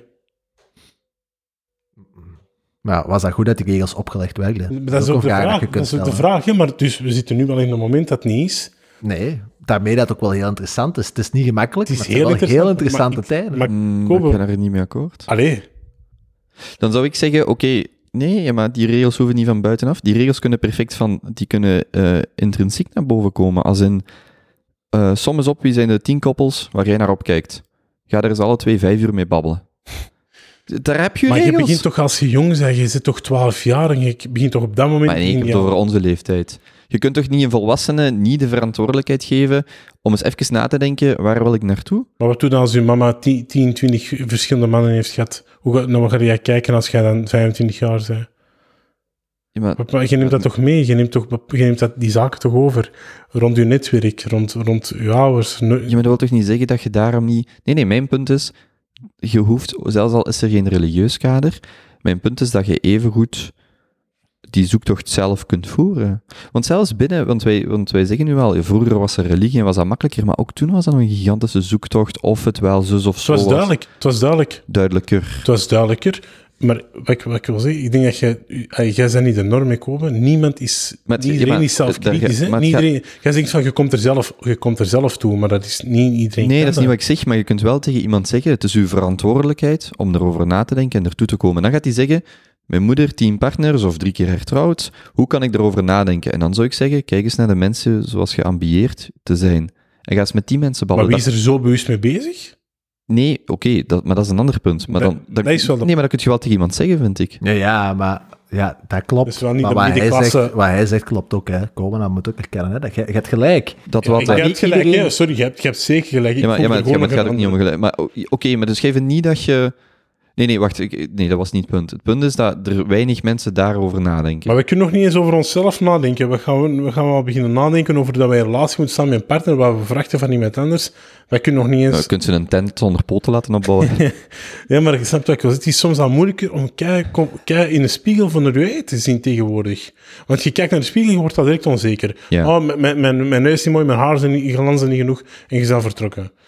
Dus eh, wat gaat je dan op dat, op dat niveau al beginnen denken? Dat kunnen wij toch niet Maar ik verwachten? weet dat niet. Er, je kunt, er is maatschappelijk zo'n push naar rolmodellen. Zeker bij vrouwelijke ondernemers bijvoorbeeld. Er is niks anders dan rolmodellen. Dan denk je, maar je kunt rol, dat, dat, dat concept kun je toch verder En trekken er zijn ook andere rolmodellen. Kim Kardashian, eh, al die andere vrouwen die, die op een andere manier eh, impulsen geven, die dat vrouw misschien nog een pak onzekerder maken. Ja, maar daarom, daarom zeg ik, wie zijn dat mensen, hoe of de relaties die je ambieert, ga met die mensen babbelen. Ja, en, maar en die gaan nu dan bijvoorbeeld dat klopt, zeggen... Maar ik ben akkoord, hè. dat klopt, we zijn daar allebei mee akkoord. Ik Ben- denk, ik denk dat we allebei akkoord zijn met wat dat je zegt. Ik denk dat Jozef zijn punt gewoon is dat er maar heel weinig mensen zijn die dat ooit die reflex gaan krijgen. Op dat niveau. Laat staan dat ze hem gaan doen. En dat Dank u wel. zijn ik ook mee Ja, eens. dank u wel. Ja. Maar jongens, Ja. ik heb juist op de klok gezien. Het is kwart voor tien. En Ah. ik denk dat we u en eh, mijn tijd moeten respecteren. Ik heb nog wel een laatste quote misschien voor het mee af te sluiten. Oké, Wat denkt u? Ja? wacht, Leuk. even een vraagje. Wacht, eh, voor, en dan gaan we naar We moeten quote. deel 2 doen. We moeten in deel Ah, wel, 2 doen. want Ja, jij had ook nog heel wat vragen, hè? Ja, maar... Ja. We moeten, Ja. oké, we spreken af dat we een deel 2 doen? Eigenlijk Ja. moeten we dit gewoon niet uitzenden en gewoon direct, met, direct deel 2 vier uur aan een stuk doen. Ik ben, ik ben fan om... Deel 2, volgende week, gewoon, woensdag. Ja, maar nee, ja, maar het is wat langer. Want ik... Ja, ik kan niet pas gelijk als deze week zijn, maar bol, dat zijn zullen we dat ze er, er- er komt een deel er 2. komt een Er deel komt een 2. deel 2. Dus de nieuwe corona-episode wordt uitgesteld. Wordt uitgesteld. Ja, oké. Dan eh, hierbij een... eh, een eh, Zal, ik jou eens, zal ik jou eens van kop tot teen ontsmetten? Oké, sorry. Oké, hier komt de quote. Oké, dus eh, een, eh, een mooie quote om mee af te sluiten. De tijdelijke quote van de avond. Love is an act of will, namely both an intention and an action. Will also implies choice. We do not have to love, we choose to love. M. Scott Peck.